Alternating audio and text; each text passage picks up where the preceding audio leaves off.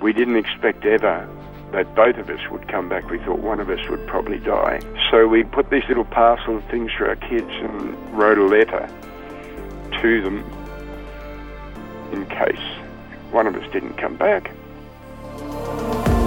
Life, faith, spirituality.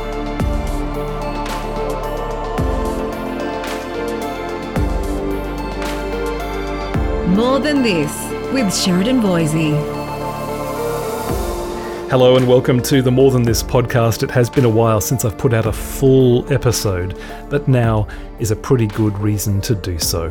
My name is Sheridan Voisey. I am the uh, author of a number of books, including the forthcoming The Making of Us Who We Can Become When Life Doesn't Go As Planned, also Resurrection Year, Resilient, and a few others.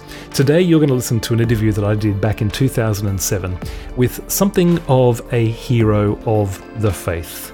Particularly if you're Australian, you will know this name, but also he's well known in the UK and the US and elsewhere. His name is John Smith, a legendary Christian minister, evangelist, commentator, activist, and founder of the God Squad Motorcycle Club, who has sadly died after a 19 year battle with cancer.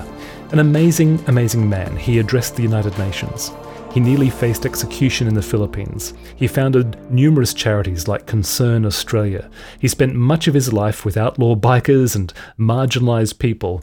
But if you go and hear his story, if you check out his early years, you realise, man, this, this guy was never destined to be a radical. He was very buttoned up, very conservative in his youth, as you're about to hear. So what happened? It was a special interview for me because I got to speak to a true hero of the faith.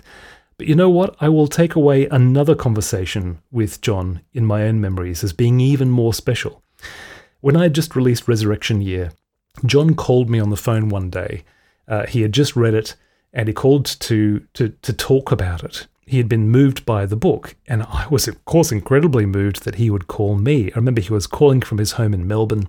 Uh, I was in the north of England somewhere, I think, speaking at a conference. He called me on my mobile, so you can imagine the cost of the call. But he ended up writing this incredibly moving endorsement for the book. It's a whole page, uh, which is also on today's show notes. But there was a note of sadness in his voice as we spoke, because as he would write in that endorsement of the book, you know, he had once preached to thousands of people at a time. He had spoken at all the big conferences. He had been interviewed on the huge, big TV programs in Australia and the UK and elsewhere, some clips of which you will find on the show notes to today's post. And yet, by the time we were talking, he also was wrestling with disappointment and broken dreams.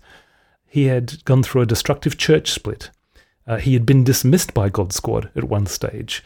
And then, of course, was the invasion of cancer into his life. So he had some sadness there. And yet, in the midst of these difficulties, John Smith was a man of such rugged hope, such uncompromising faith he was a radical person because of his radical commitment to and love for Jesus of Nazareth.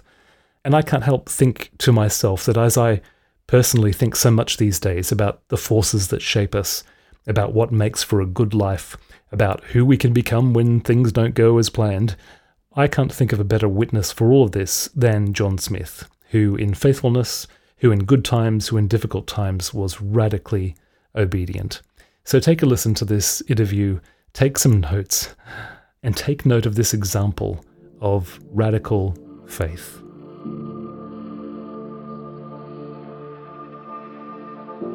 Just to touch on a few of those aspects of your life, you were actually a fairly conservative lad in your early preaching days, weren't you? Well, I was off the wall, mate. I, I, as a matter of fact, I got a phone call yesterday. You wouldn't believe this, but from a group called the Cross Country Singers, and they were country western singers singing songs like um, on the wings of a snow white dove, all those kind of songs. Mm. And I went to go and preach as a young preacher of all places in Mount Isa.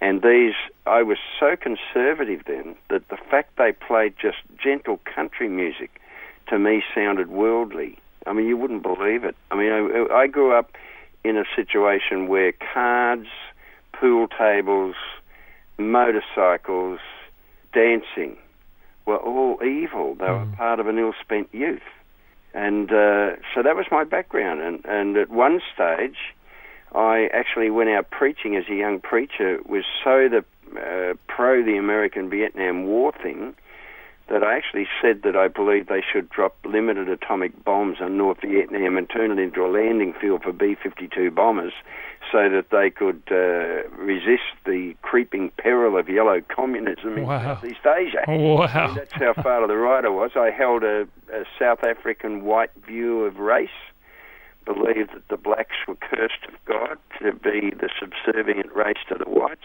all that stuff you know, it was a, an incredible thing that within 10 years I was an activist about uh, equality and all sorts of things without throwing in the Christian faith. Coming uh, out of such a conservative background, uh, I went through a dramatic change because I saw the kids in high school I was trying to deal with at the same time as they were in the local church group uh, I was answering all the questions they weren't asking. And of course, it was that revolutionary period, you know, at the end of the 60s, beginning of the 70s. I was a late starter. In a sense, I discovered the Beatles the year they split. Uh, but I really got into it after that, and my wife and I felt that we were called to go to Sunbury Pop Festival, which cost me my job. As a nice young preacher, I got sacked. Is that right? They thought there was going to be nudity and dope smoking, and that that wasn't a suitable place for a young preacher to be. And I said to them, well, I think it's the very place a young preacher ought to be, uh, both to learn what's going on in the world and also to be able to engage in conversation about it and have a compassion for a generation that really felt very lost and uncertain about the past and the future. So we trotted off to Sunbury, which of course was bigger for Australia than Woodstock was for America in terms of percentage of population. And uh, one of the things I wrote in my autobiography that was interesting, given Billy Thorpe's death in the last week, uh, was a section about my reaction to him singing uh, somewhere over the rainbow. And like, he'd got the whole crowd shouting obscenities uh, which in those days was unusual. I mean, these days you can hardly see a movie where the magic words aren't found, but mm. in those days it was pretty over the top. You know, it was almost like a g- bunch of young people saying, "We're free of our parents and the adults, and we'll just go whoopee for the weekend." And he was screaming obscenities, and then all of a sudden, in the midst of angry, high volume, which was typical of Billy and his brilliant, brilliant musical uh, ability, he suddenly went into this uh, almost mystical singing of somewhere over the rainbow. And like there was people all around with tears running down their faces, and it was like a psychic wave of longing went across that huge crowd with a generation that was longing to find something better. And of course, for a little while, we really believed it. So you go off to Sunbury and you have this experience uh, watching Billy Thorpe play and sing. You lose your job over it. What happens then? Because the thing that most people know you for is the uh, God Squad motorcycle yeah. group. The link between Sunbury and God Squad, connect that to us. Oh, us. very close. Uh, it was like a col- uh, it was just a collision course almost. I mean, we were cut off. I remember we came home, we found out we had 24 hours notice and three months pay and first off, I thought they'd given me a month's warning, and then the next day I came into the office feeling a bit miserable, and they said, "Look, you don't have to take your stuff today. You can do it when you know we understand it's a bit of a shock." And I said, "Do you mean I'm sacked as of today?" And they said, "Yes." And so we went out with no visible means of support. I didn't have a church support, didn't have anything, and and I came home and we just stood around the sink and cried. And we just prayed and we said, what are we going to do about this? I mean, you know, some people, if they don't understand the religious thing, are going to think the next bit is, is kooky. But, but it's true. I, I mean, it's what happened in, in our lives. We sat down, I'd started a Jesus paper that grew to about 35,000 copies circulation each month. It was called Truth. And uh, then it became Truth and Liberation. And that particular 12 page or 16 page tabloid newspaper was a street paper. And we just started putting that out, and we were getting phone calls and letters from young people that were sick of the system, both in the church and out of the church. And at that point, we stood around the sink and we said, Well, we've got no money. How are we going to pay our mortgage? How are we going to survive? We've got three little children, rah, rah, rah. And uh, the mail came, and there was a check from a uni student in South Australia who didn't know I'd been given the boot and who had no idea, nobody had any idea except us, how much it was costing us to publish this paper. And Glenna just said to me, you know, you need to, um, you need to uh, just go ahead and trust God. And I said, oh, you know, where are we going to get the money from? Hmm. She said, just send it off to the printers and we'll trust. And when I got back, she was all smiles and she said, I've been scared to open this envelope because I don't know how much money's in it. It might be just $1 bills and there was the check and this second uh, bunch of notes in an envelope that was precisely the amount it cost to republish the next edition of the magazine. and I mean, these people didn't know.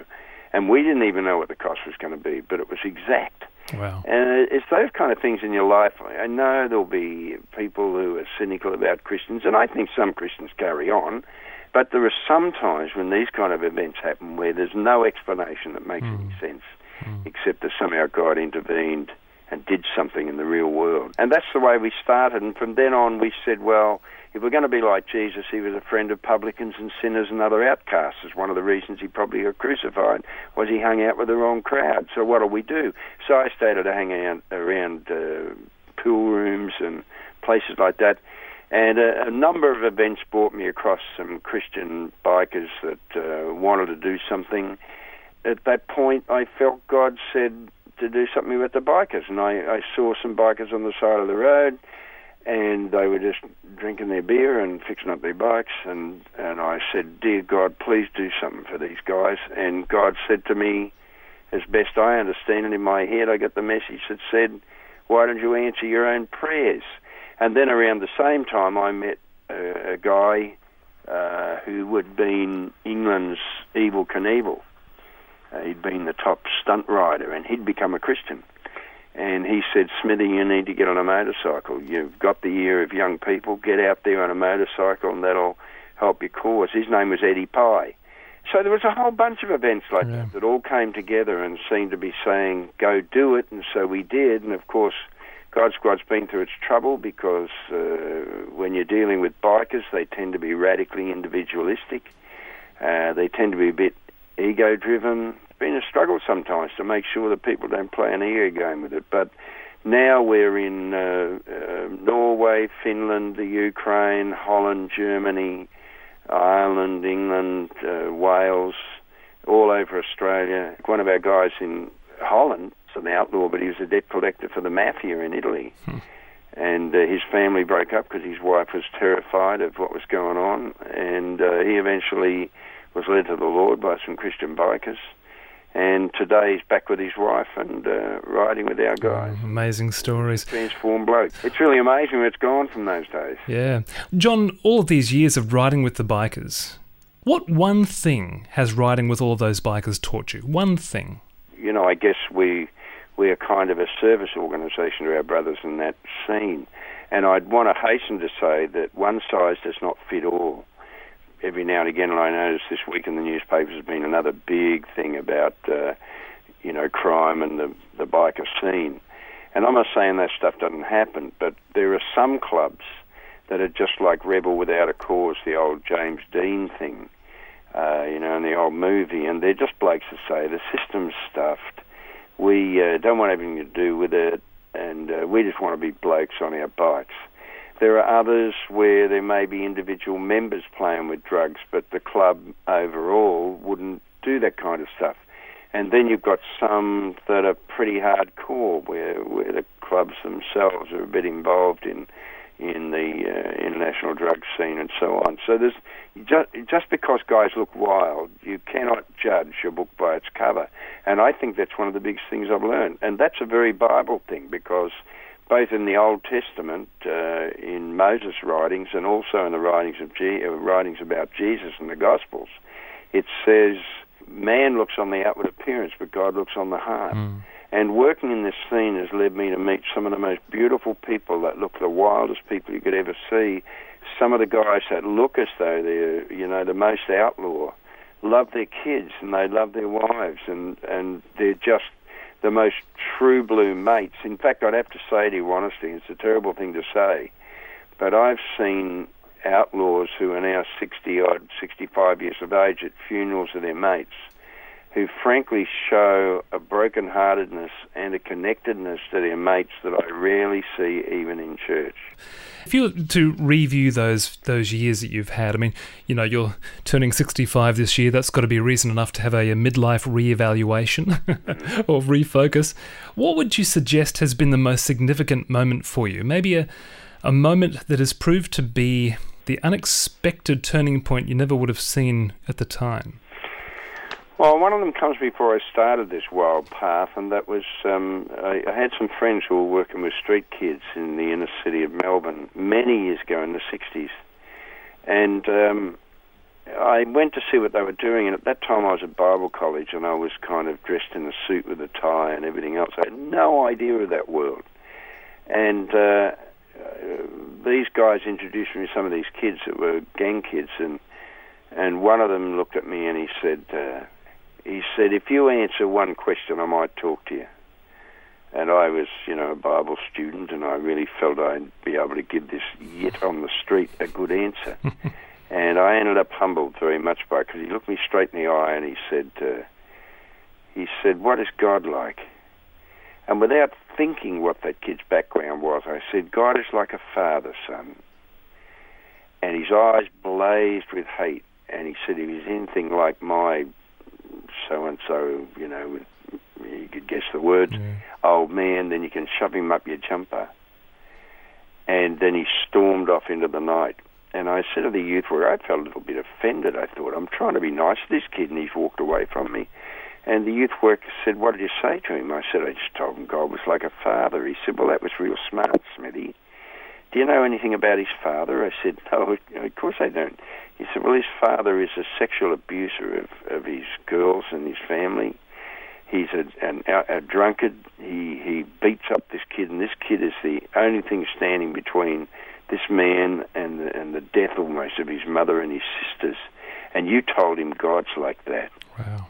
And I think that taught me in that moment that sometimes we come with our religious data and we do the tip truck thing and dump our theology on people. And so that was one of the most important moments. I think the second one, uh, you know, I get nervous about this. I don't want to sound like I'm some brave guy because actually I'm a scaredy cat underneath. Years ago, my wife and I were in uh, the Philippines and we. Um, we received a call from two different Filipino groups. One of them was a Catholic group. We were at a World Congress on evangelism.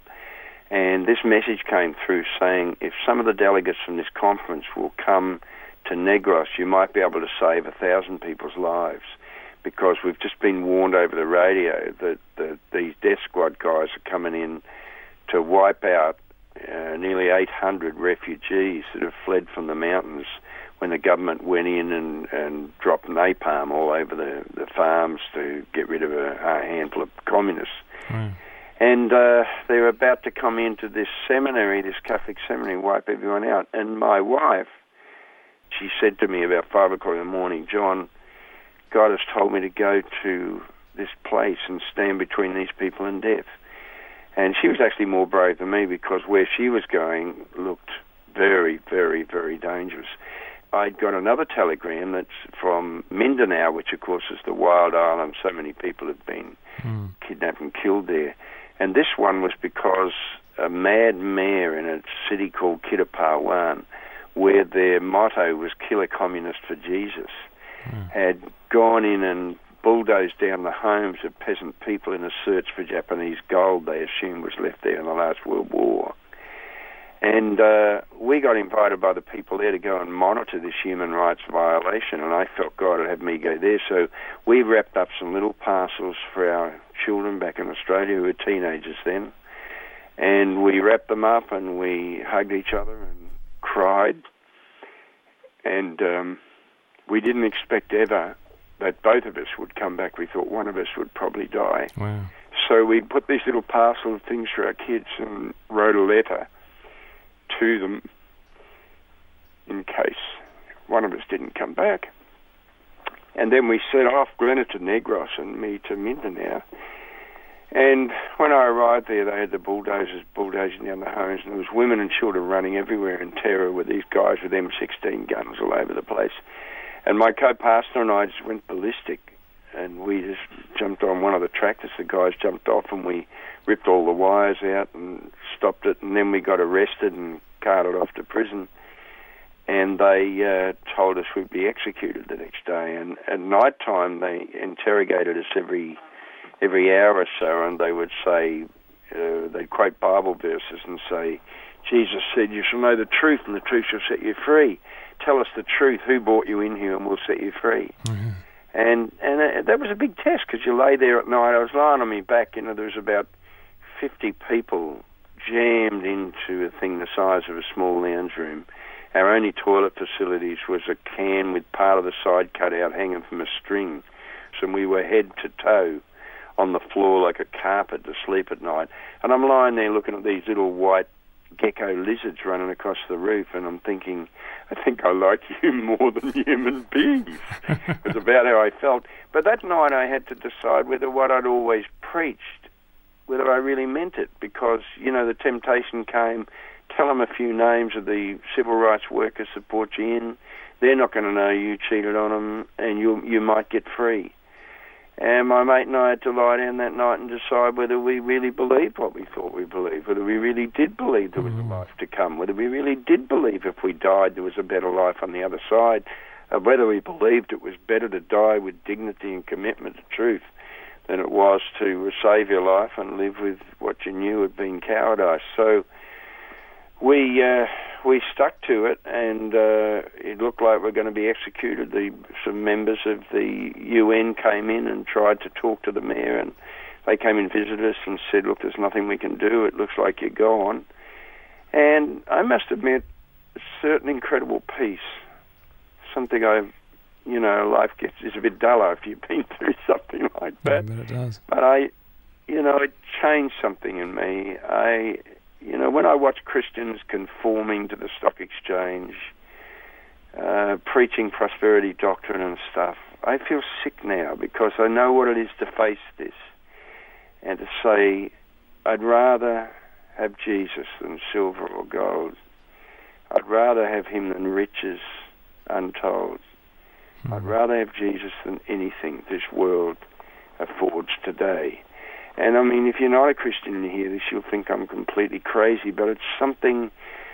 You see it in Mother Teresa, you see it in much greater people than Glenna and I, but it's a something that is so much bigger, so much more fantastically human, something so precious and, and great uh, that goes beyond all this materialistic stuff. Yeah dear old Glenna, she was on Negros and they had a, a conference with all these television cameras and everything because they actually stopped the massacre there and the uh, death squads moved out of town and, and this beautiful bunch, mostly women and children, were saved through the action of Glenna and uh, and another woman from New York uh, and an Australian uh, Uniting Church minister. The three of them had gone in to take the risk they had this interview, and one of the journalists said, "Do you know that your husband's on on the island of Mindanao and that he's awaiting execution?"